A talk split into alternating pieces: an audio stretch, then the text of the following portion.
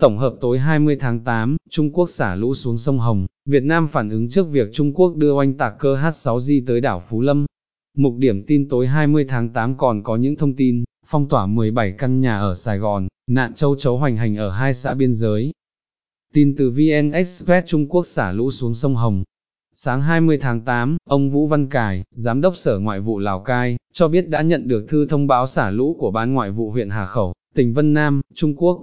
Theo đó, do ảnh hưởng của mưa bão, mực nước hồ đạt đỉnh, chính quyền Hà Khẩu sẽ xả lũ hồ thủy điện Mã Đổ Sơn, từ 9 giờ đến 17 giờ ngày 20 tháng 8.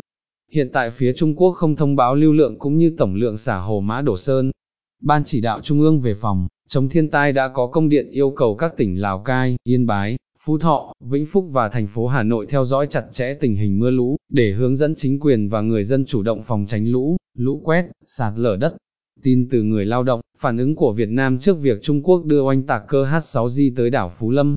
Chiều 20 tháng 8, tại buổi họp báo thường kỳ của Bộ Ngoại giao, người phát ngôn Bộ Ngoại giao Lê Thị Thu Hằng đã trả lời câu hỏi đề nghị cho biết, phản ứng của Việt Nam, về việc Trung Quốc điều oanh tạc cơ H6J đến đảo Phú Lâm, thuộc quần đảo Hoàng Sa của Việt Nam hồi đầu tháng 8. Bà Lê Thị Thu Hằng nêu rõ, chúng tôi đã nhiều lần khẳng định, nhưng cũng xin nhắc lại quần đảo Hoàng Sa và Trường Sa là, bộ phận không thể tách rời của lãnh thổ của Việt Nam. Việt Nam có đầy đủ cơ sở pháp lý, và bằng chứng lịch sử để khẳng định chủ quyền của mình, đối với quần đảo Hoàng Sa và quần đảo Trường Sa phù hợp với luật pháp quốc tế. Người phát ngôn Bộ Ngoại giao Việt Nam khẳng định việc các bên đưa các loại vũ khí, cũng như máy bay chiến đấu ra quần đảo Hoàng Sa, không chỉ vi phạm chủ quyền của Việt Nam mà còn làm phức tạp tình hình ở Biển Đông. Trước đó, ngày 13 tháng 8, Hoàn Cầu Thời báo, của Trung Quốc lập lờ chuyện ngang nhiên đưa máy bay ném bom chiến lược H-6J ra đảo Phú Lâm, ở quần đảo Hoàng Sa của Việt Nam. Tờ báo này cho rằng sự xuất hiện của H-6J là để răn đe tàu sân bay Mỹ. Tin từ VN Express phong tỏa 17 căn nhà ở Sài Gòn. Ủy ban Nhân dân phường Hòa Thạnh, quận Tân Phú, thành phố Hồ Chí Minh đã phong tỏa 17 căn nhà trên đường Thoại Ngọc Hầu, cách ly 52 người vì sống gần ca tái dương tính COVID-19.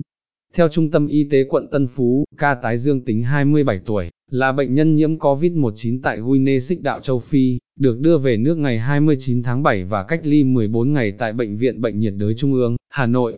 Sau 3 lần xét nghiệm âm tính, 14 giờ 30 phút ngày 14 tháng 8, bệnh nhân về thành phố Hồ Chí Minh và được yêu cầu cách ly tại nhà. Liên tiếp 3 ngày sau, bệnh nhân 28 chế Lan Viên, phường Tây Thạnh Điểm lấy mẫu xét nghiệm và đều cho kết quả âm tính. Đến ngày 19 tháng 8, bệnh nhân có kết quả dương tính. Hiện bệnh nhân được điều trị tại Bệnh viện Giã Chiến Củ Chi. Tin từ dân trí, Bộ Y tế rút trường hợp BN994 khỏi danh sách những người mắc COVID-19. Theo Bộ Y tế, BN994 là một trường hợp khó bệnh nhân không có tiền sử đi từ vùng dịch về, không liên quan tới các ổ dịch, không tiếp xúc với những người mắc nguy cơ mắc COVID-19, và đã lấy mẫu xét nghiệm hai lần đều cho kết quả âm tính với COVID-19. Vì thế, Bộ Y tế rút trường hợp BN994 khỏi danh sách những người bị nhiễm COVID-19. Tuy nhiên, hiện bệnh nhân vẫn được theo dõi, điều trị tại Bệnh viện Bệnh nhiệt đới Trung ương cơ sở 2. Tin từ báo Lao động Thanh Hóa, nạn châu chấu hoành hành ở hai xã biên giới. Khoảng một tháng trở lại đây, tại vùng biên giới, giáp Lào thuộc hai xã Na Mèo và Tam Thanh huyện Quan Sơn, Thanh Hóa, xuất hiện tình trạng, nhiều đàn châu chấu che chản khiến một lượng lớn cây như tre, vầu, nứa đều bị tàn phá, ăn rụi lá, Ông Lò Văn Huyến, Phó Chủ tịch Ủy ban Nhân dân xã Tam Thanh huyện Quan Sơn cho hay, nạn châu chấu lưng vàng xuất hiện tại địa phương từ dịp cuối tháng 7 vừa qua, ban đầu xuất hiện ít, sau đó tăng dần, châu chấu thường tìm đến các bụi tre, vầu, nứa để đậu và ăn lá. Mật độ khoảng 1.500 đến 2.000 con trên một bụi ông Huyến nói.